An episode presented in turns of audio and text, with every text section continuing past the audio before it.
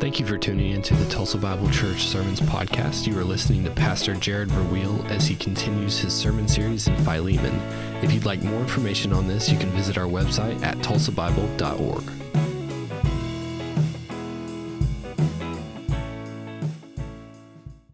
Well, good morning.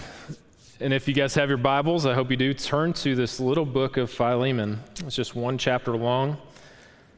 Your New Testament, if you hit the book of Hebrews, you've gone too far. Hope everybody enjoyed a really good Thanksgiving with your families. As you guys are turning to Philemon, finding this little gem that's tucked away back there in the New Testament, want to encourage you, the missions team is hosting a movie event here at the church on December 12th. It's a Sunday, I believe, at 6:30. The Chosen is releasing a special event at Christmas time this year. We're going to host that here at 6:30 for anybody who's interested. You'll see a sign up for it online probably this week. We might take donations at the door for this, but mark your calendars now. We didn't have a chance to get it in our announcement loop for December 12th, 6:30 p.m. right here at TBC. And thanks, Kyle and the missions team for putting this together for us. I want to read through this book. For the next 2 weeks, we're going to just take 2 Sundays to go through this very short book in the Bible. But I want to read through it in its entirety, both this Sunday and next. And so if you've found it, please stand where you are as we read God's Word together. You guys just follow along with me as I read. Philemon here, beginning in verse 1. It says, Paul, a prisoner for Christ Jesus, and Timothy, our brother, to Philemon, our beloved fellow worker, to Apphia, our sister, and Archippus, our fellow soldier, and the church in your house. Grace to you and peace from God our Father and the Lord Jesus Christ. I thank my God always when I remember you in my prayer because I hear of your love and of the faith that you have toward the Lord Jesus and for all of his saints. And I pray that the sharing of your faith may become effective for the full knowledge of every good thing that is in us for the sake of Christ. For I have derived much joy and comfort from your love, my brother, because the hearts of the saints have been refreshed through you. Accordingly, though I am bold enough in Christ to command you to do what is required, yet for love's sake I prefer to appeal to you. I, Paul, an old man, and now a prisoner for Christ Jesus, appeal to you for my child Onesimus, whose father I became in my imprisonment. Formerly he was useless to you, but now he indeed is useful to you and to me. I'm sending him back to you that is sending my very heart. I would have been glad to keep him with me in order that he might serve me on your behalf during my imprisonment for the gospel, but I preferred to do nothing without your consent in order that your goodness might not be by compulsion, but of your own accord. For perhaps this is why he parted from you for a while, that you might have him back forever.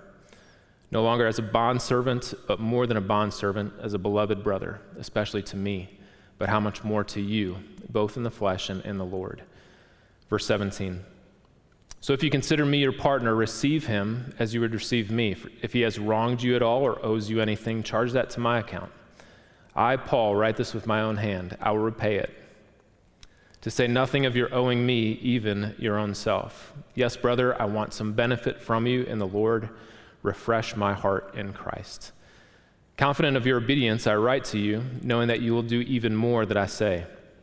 At the same time, prepare a guest room for me, for I am hoping that through your prayers, I will be graciously given to you. Epaphras, my fellow prisoner in Christ Jesus, sends greetings to you, and so does Mark and Aristarchus, Demas, and Luke, my fellow workers. The grace of the Lord Jesus Christ be with your spirit. Guys, remain standing as we pray together. Father in heaven, thank you so much for your love for us. Thank you for this morning that we can take time and look into your word. Thank you for the week that we've had, this extended weekend of Thanksgiving. We turn our hearts and affections to gratitude for all the things that you've done for us in Christ, through his death and resurrection on the cross and through all the blessings that you bestow not only on us but on this entire world. Lord, we are forever grateful. We are grateful most of all for Jesus. And it's in his son that it's in his name that we pray this morning. Amen. You may be seated. Philemon is a book that's all about conflict resolution. This is Relationship Reconciliation 101. And last night I was trying to figure out a good sermon illustration to come up with that talked about conflicts when I turned on the TV and I saw two of the greatest conflicts that battle every single year in this great American country that we call the United States. We had Bedlam last night, we had the Iron Bowl last night, and neither game disappointed. These are epic conflicts that we all face. You guys know where Bedlam comes from, the word itself, where it comes from? Some of you guys probably do know this story. Bedlam is it's an ancient English word. In the 13th century, in one of the oldest and most picturesque and historic cities in the entire world, in London, they built what was a house for religious order, much like a monastery or a seminary even. You might have thought of it as that. It was built for religious purposes. And about 100 years after that, they turned it into one of the very first medieval hospitals. And hospitals at that time weren't necessarily strictly just for healing people of ailments where sick people came and you could get medicines. Hospitals at that time were for anybody who needed a place to live. It was for those who were seeking refuge, those who needed a home, just anybody who needed a family or something that you could meet their needs with this physical building. Over time, it was named after St. Mary of Bethlehem. And over time, this medieval hospital came to bring in not only the homeless and those who needed refuge, but it actually started to serve those who were going crazy, those who had mental illness disorders that they were wrestling with, chaos, madness, the lunatics. Bedlam was officially the place, it was the first insane asylum that was ever known in the history of our world. And it was the place that you went if you wanted madness and chaos to observe everything around you just going nuts. OSU, OU, every year. The housing of Bedlam. It was a reporter who left a wrestling match at Stillwater at Gallagher Iba Arena, and he said, inside that place was absolute Bedlam. And from that moment on, the game OU versus OSU is known as Bedlam. And for all of the OU fans, I'm praying with you guys as we continue this morning. Conflict in the body of Christ, it's not as friendly as we experience in games like Bedlam. It's actually something that's very important to our Christian walk. How we deal with conflict tells a lot about our hearts, what God's doing there, and how he has oriented us toward relationships. Personalities are often used, so we talk about conflicts and dealing with conflicts in the body of Christ. Personalities are often used as somewhat of a mechanism to bypass conflicts and to avoid conflicts. In his sermon series on healthy relationships and dealing with conflict resolution in the body of Christ, Chip Ingram lists 12 personalities that we often face with difficult aspects of conflict resolution. There are people who are critics, who constantly complain and give unwanted advice. There's the martyrs of the world, forever the victim, and often desiring self-pity. There are those who are wet blankets. There are pessimists almost universally, automatically negative about just about everything in life. There's the steamrollers, blindly insensitive, running over people. You've got gossips who spread rumors and leak secrets, which quickly turns into slander. You've got control freaks that are unable to let go of matters that are really beyond their control, that they should let go of. In our world, we face personalities of those who would be backstabbers, two-faced people, always telling the person in front of them what they want to hear, but playing both sides. They're the hypocrite in the New Testament. There's people who are cold shoulders, a person who disengages and avoids conflict at every cost. Volcanoes, this is what I experienced and what I grew up with in my house. We're just going to bottle until all the pressure builds up, and then there's going to be one gigantic release point, and everybody's going to know about it. There's sponges who are constantly in need, but never giving anything back to those who give to them. There's workhorse personalities in the workplace, always pushing and pushing and pushing. And there's chameleons that are eager to please just about everybody, no matter what the situation is. You can always find conflict in personalities, but you can never defend conflict by personalities. When it comes down to sin, personality is no excuse for that. In dealing with conflict and resolution, the body of Christ is something that Scripture talks very frankly out. It's very clear on the implications and how we are supposed to handle things. Ken Sandy's book, Peacemakers, remains, in my opinion, one of the best books on biblical conflict resolution that I've ever read. And in it, he shares a quote that has stuck with me for a long time. He says, "Every time you encounter a conflict, you will inevitably show what you really think of God. By your actions, you will show either you have a big God or that you have a big self and big problems." This morning, we're going to start a two-part sermon series on biblical conflict resolution, specifically in the body of Christ. And this is a tiny, tiny book in the New Testament, but it is large on application and even doctrine. Philemon is an appeal for believers to reconcile with one another instead of recoiling against each other. Paul doesn't want conflicts to divide, but he does want conflicts to be dealt with, ultimately to the glory of God. He often encourages diversity in the body of Christ, but he's always pursuing unity in the body of Christ.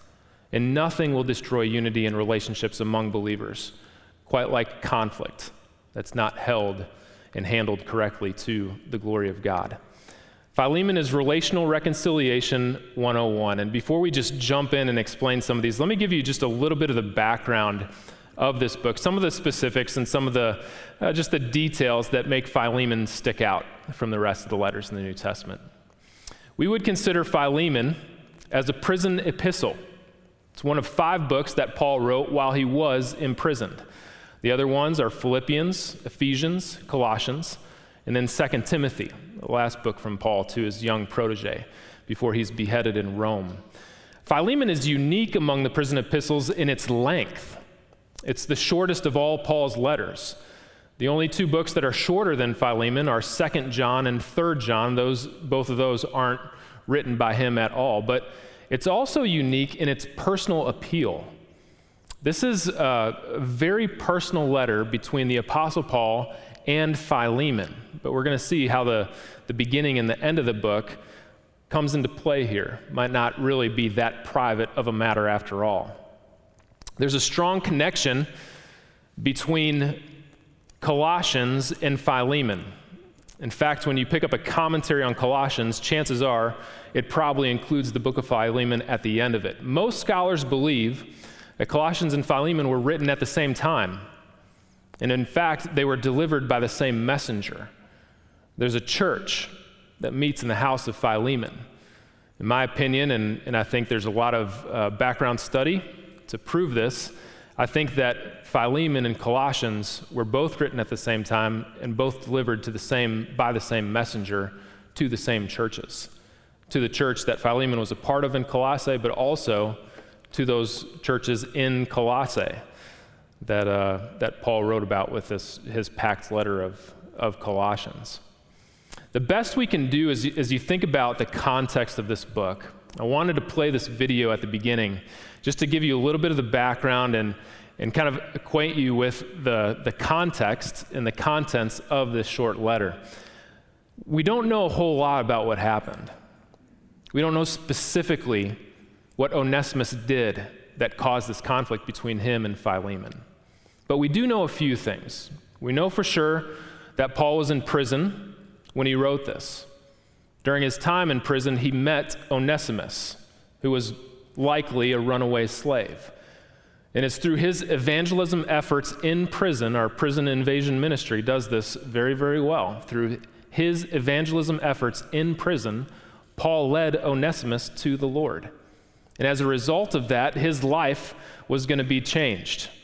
And he needed to reconcile the relationships now that he had as a believer in the body. We know that Onesimus wronged Philemon. We don't know exactly how he wronged him, but he wronged him in some way. And Paul makes an appeal to Philemon to accept him, to forgive him, to reconcile, and to restore him. As Christians, here's the question. How do we deal with relationships of those who have wronged us? Specifically of other Christians who have wronged us. How do we deal with a believer who has treated us in a wrong way, ultimately to the glory of God? Paul Tripp asks it this way. Why are we as sinners better at making war than at making peace? Why are we better gunslingers than peacemakers? Part of the answer is found right here in Philemon. First point in your outline. Reconciliation begins by looking inside at your own heart, not by looking outside at someone else or something else. Reconciliation begins by looking within, not without. Verse 1, read this again for you. Paul, a prisoner of Christ Jesus, and Timothy, our brother, to Philemon, our beloved and our fellow worker. Now, Paul refers to himself here as a prisoner of Christ Jesus, which is very unique. Most of the times when Paul opens a letter, he will say that he is an apostle. Paul, an apostle called by the Lord Jesus Christ. And when he does that, he does it to establish his authority. When we read the letters of Paul in the New Testament, we're not simply reading the thoughts and the words of a human being. We are reading the thoughts and the words of God through this human being, Paul. And he has authority as an apostle, and so he speaks on behalf and with the authority of Christ when he writes his letters to the churches and ultimately by application to us. We are reading God's thoughts. God spoke through the apostle Paul as an apostle. Here, he doesn't open up by defending his apostleship. There's only three other times that he won't do this: Philippians, 1st and 2nd Thessalonians. As he doesn't mention the fact that he is an apostle. Philemon is the fourth time that he does that out of 13 books. Why does Paul not decide to play the authority card? Why does he play the prisoner card? Maybe the relationship card, instead of playing the authority card in this instance? And the answer is Paul's imprisonment was a subtle reminder to Philemon.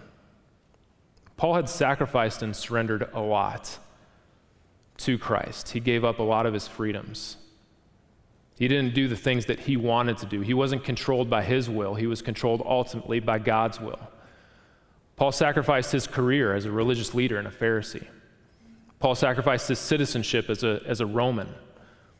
Although he was free in Christ, he had a new master now.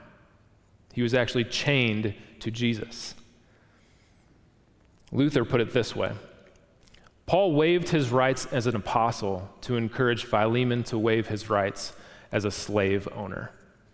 Paul waived his rights as an apostle to encourage Philemon to waive his rights as a slave owner. And it brings us to this first biblical principle I want to talk about. The people who typically have the hardest time with conflict are those who have a hard time with control and giving up ultimate control to God. When we give our rights to Christ, we are no longer the center of our world. Things no longer revolve around us, our feelings, the way that we want things to go. When we give our rights in our life to Christ, we center on Him now.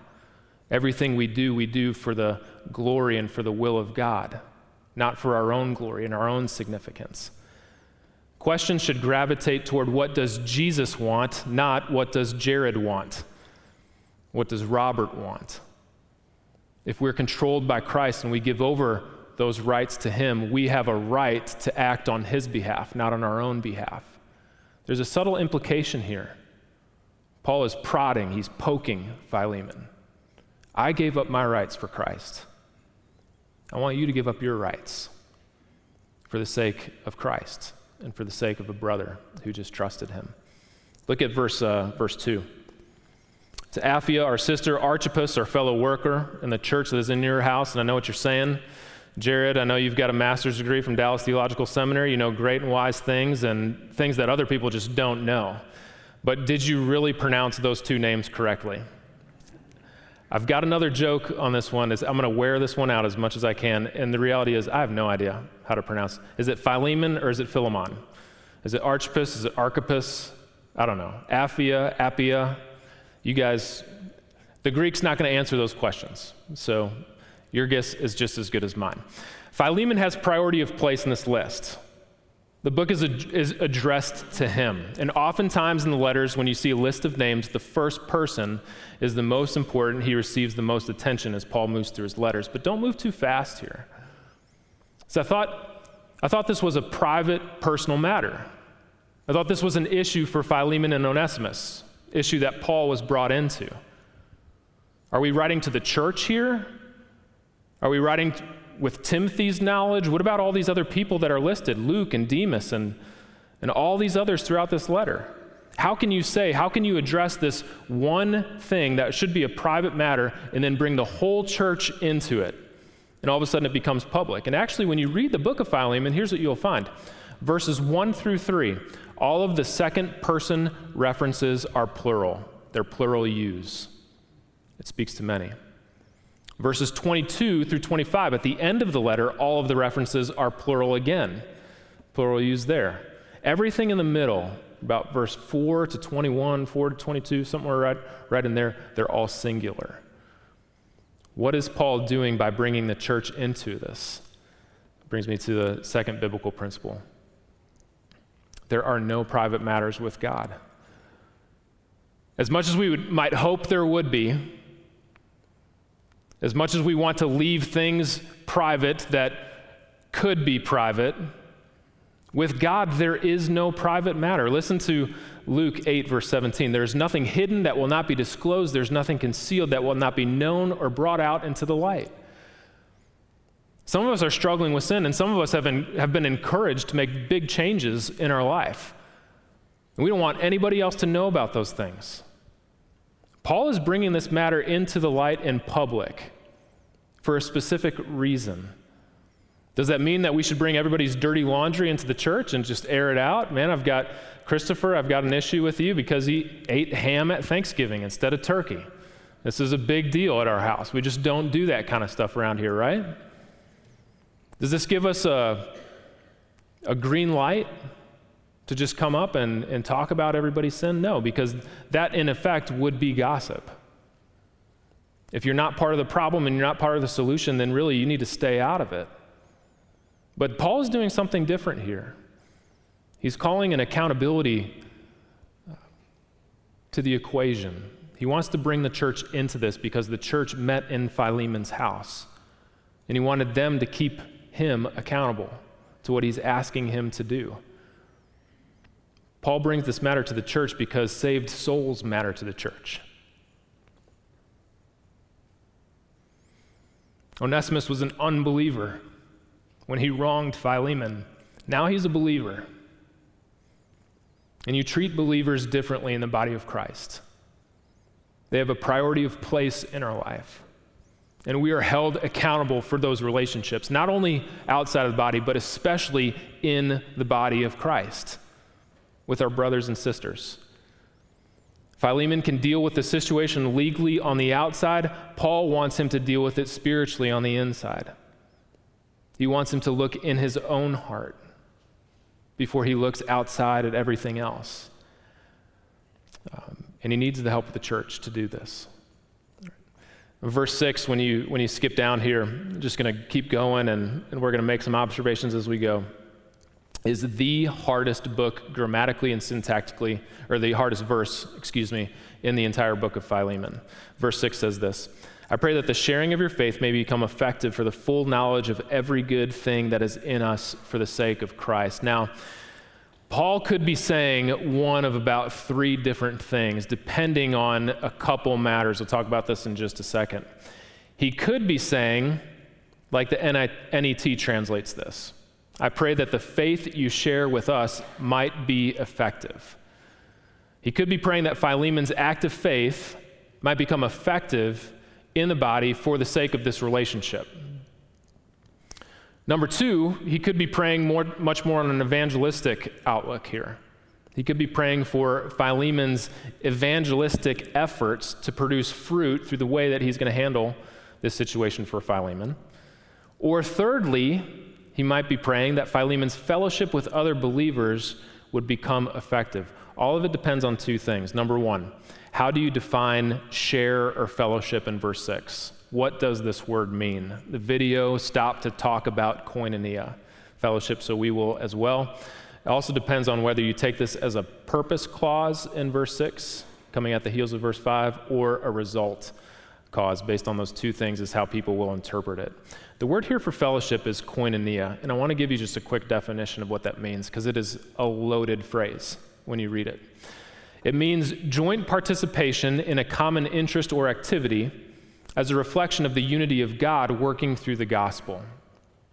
Koinonia, fellowship in the body of Christ, is participation in a common interest or activity as a reflection of the unity of God working through the gospel. Every single time that this word is used in the Old Testament Greek and in the New Testament, there's less than 10 times that it occurs. Every single time it is used is in an active sense. This is a verb that has feet on it. This is a walking verb, a moving verb. All right, so I'm coaching Henry's basketball team this year. It's a whole lot of fun. 6th, 7th graders. And I've got some guys on the team that this is their first year playing basketball. So we had our first game just about a week and a half ago, just kind of getting acquainted with how this game works and what you do when you're out on the court, when you're playing. One of our kids, we're playing a man-to-man defense. One of our kids doesn't understand this whole idea of like you gotta identify who you're guarding, figure out where his number is, and every time you go back on defense, you gotta find that guy. So instead, he's out there, they're playing basketball, it's all kinds of chaos is going on, and he's out at the three-point line. Meanwhile, his man is wide open right underneath the hoop. And I'm saying to him from the sidelines, from the side of the court as I'm coaching, I'm not going to say his name because I like this kid and he's all right kid. Get on your man. Where is your man?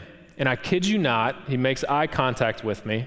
It's a quiet gym. There's not a whole lot of parents and stands aren't too filled. He turns around and he kind of has this like the light bulb goes on. He looks back at me. He's like, I gotcha. He turns around and he walks from the three-point line to his guy. Okay, we're going to call timeout here. Every time I see you walking on the court, I'm going to assume something. I'm going to assume that you are too tired to move and run when you're playing basketball, right? Koinonia is one of these, it's one of these ideas, it moves. If you're going to have fellowship in the body, you're doing something to fellowship with other people. This is not one of those things that you can say that you have fellowship with the body, but you don't do anything relationally with people there. You do fellowship. You do koinonia. Every single time it is used in an active sense. What have you done actively to build fellowship in the body of Christ here at TBC? What are the relationships that you are moving toward? You are moving with in an effort for the gospel and to build a healthier TBC and a healthier spiritual life. Some people literally come to a church to get married when they're young, carried when they're old, and buried when they're dead, and that's it. So the question for you when you think about this kind of fellowship in the body, are you a pew sitter or are you a Christ server? Are you actively engaged in serving in the body of Christ? Relationally intact? Building into those things through discipleship relationships? Or are you just coming as somebody who can take it all in, soaking everything up? You're the sponge, but never giving anything out personally. Paul says to Philemon, I pray that your heart for fellowship will be active regarding Onesimus. Put your koinonia to movement. Make it work. See what happens in the body of Christ when you extend acceptance and forgiveness to a brother. There's one other phrase I want you to pay close attention to, though. Look down at verse 7. For I have derived much joy and comfort from your love, my brother, because of the hearts of the saints have been refreshed through you. Now, Paul uses that specific word for heart 8 times in the New Testament. 3 of those occurrences are right here in the book of Philemon in 1 chapter. And this isn't the normal word for heart that we typically see. Cardia is what you would read in the Greek. This one is different. This word for heart is your guts. It's the seat of your emotions. It's your vital organs. That if these things aren't functioning properly, your health is severely at risk. When Paul says to refresh the hearts of those around you, he's talking about every aspect of his personality needs to be geared to thinking about how other people's hearts are going to be affected by his actions towards koinonia in the body of Christ.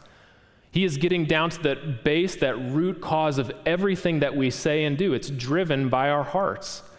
Your ministry has a lasting, refreshing effect on people, Paul says. Not because it's superficial and temporary, but because it's refreshing. And it's refreshing people's hearts. He wants Philemon to start with his own heart when dealing with this conflict. He wants Philemon to look inside of him first before he looks outside at everybody else. Perhaps get the log out of your own eye before you look at the splinter that's in everybody else's eye. What have you done to contribute to this conflict?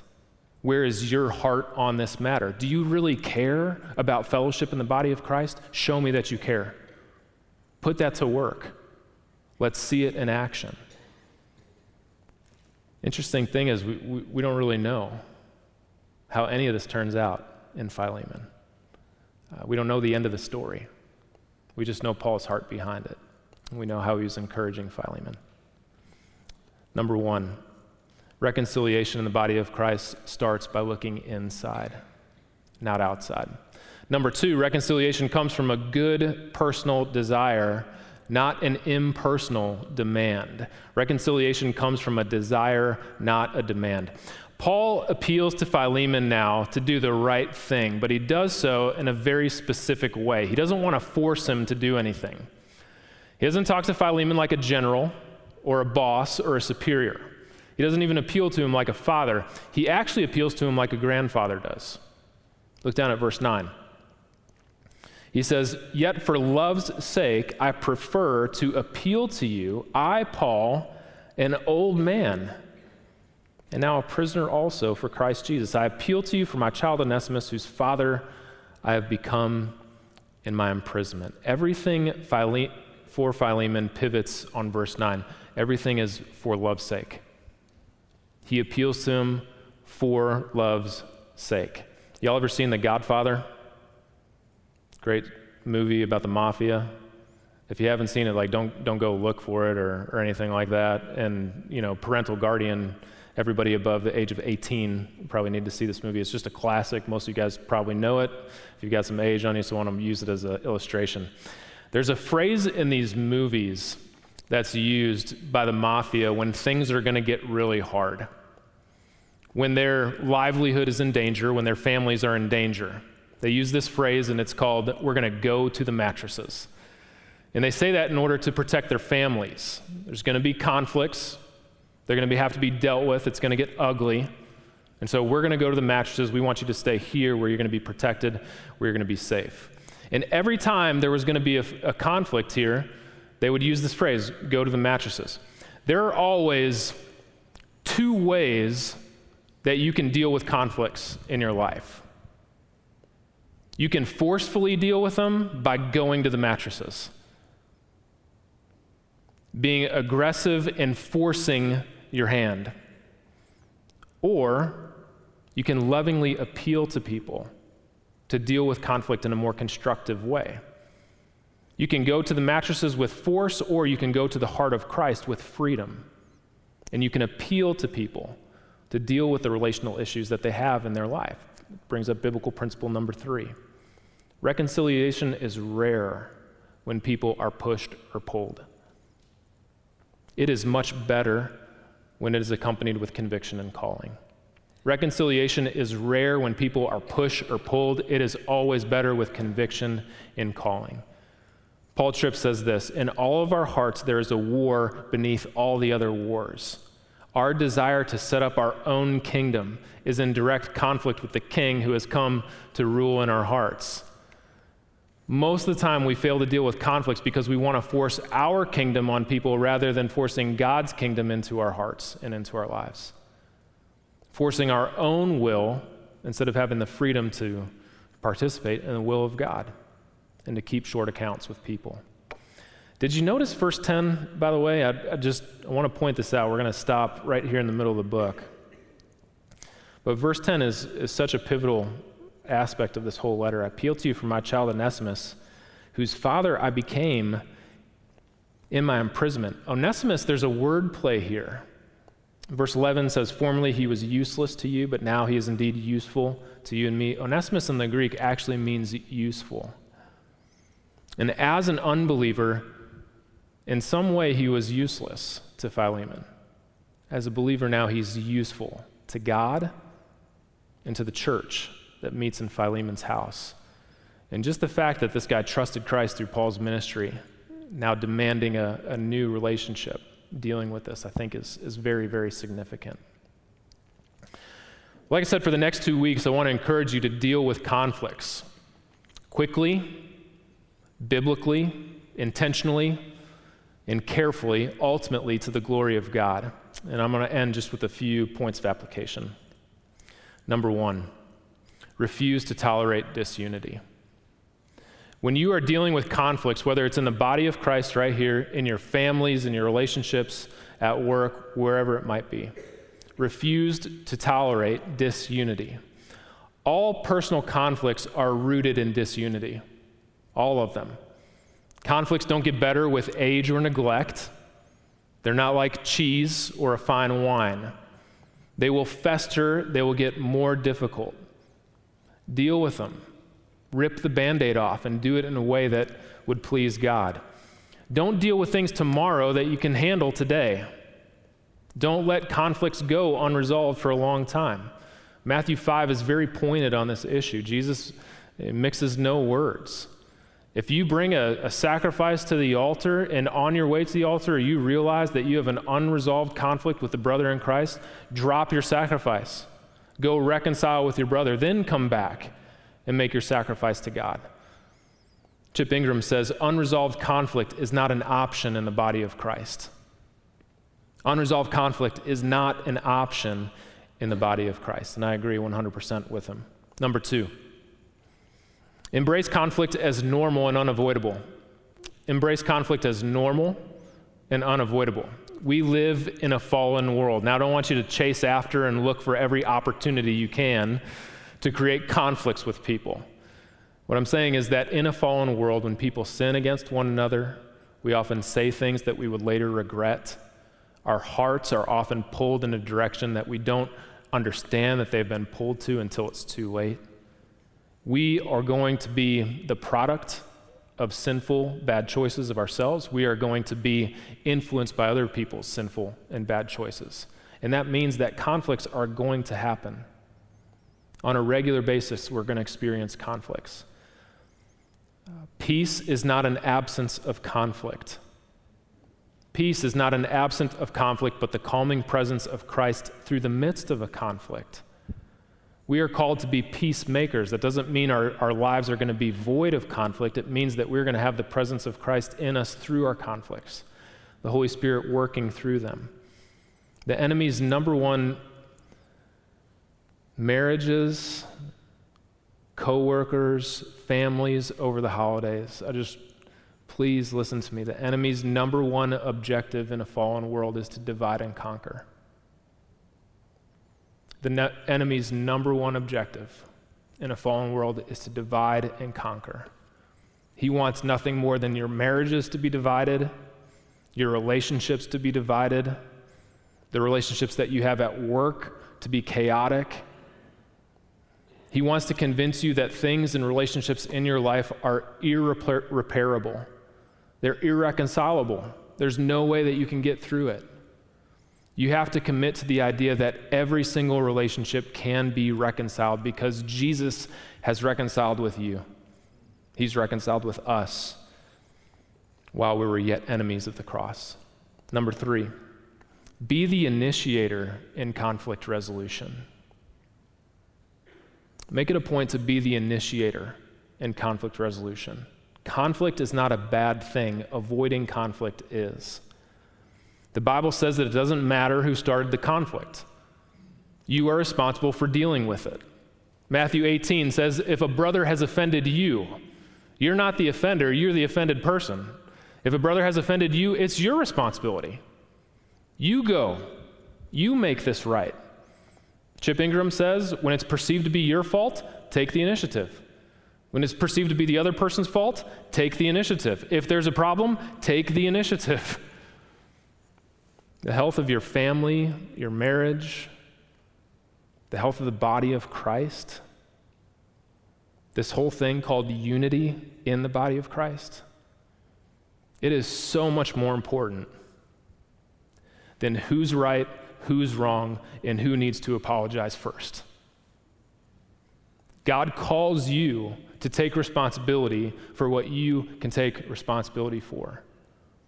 And you can rest your head on your pillow at night knowing that you have handled this to the utmost respect of God's word and what he has called you to. Relationally, repairing, reconciling. Who took the initiative in our conflict between God and man? Jesus. Jesus didn't wait for us to come to him. He left the glory of heaven and came down to us to deal with the greatest conflict that we will ever face, the conflict of sin. And in so doing, he gave us the model, the perfect example of how we should approach conflicts and personal relationships that are broken in our lives. We make an appeal to center on reconciliation. We don't recoil. We don't dig our heels in, force issues longer than they need to be forced with. We don't retaliate anger with anger. We don't return evil for evil, insult for insult. We take the gentle and lowly meekness of Christ, and we show that to people who have wronged us. Jesus was the only perfect person. He was the only person who could ever say, I didn't do anything wrong. And they crucified him. If you're going to be good at handling conflict resolution, you too will often be the burden of punishment in the relationship. I often talk about this in marriage and marriages. When a husband doesn't feel respected, a wife won't be inclined to love the husband and to respect the husband. The husband then won't be inclined to, in turn, love the wife. And you're on this crazy cycle. It's always the mature person that gets off the cycle first. Even though you're not being respected, you're still going to love. Even though you're not being loved, you're still going to respect. Because that's what God calls us to do in marriages. Jesus gave us the perfect example by dealing with the conflict before it was even there, before the foundations of the world. He was the Lamb of God that was crucified for us. He shed his blood on Calvary, bringing perfect reconciliation between two people that should never have found reconciliation in any way. He initiated it. He secured it with his blood on the cross. And he continues to build that reconciliation in us through his work in the gospel in our hearts. Philemon is a tiny, tiny book, but it is packed. It is packed with good relational knowledge on how we deal with believers in the body of Christ. I want you to come back next week as we continue to explore this. All right, let me pray.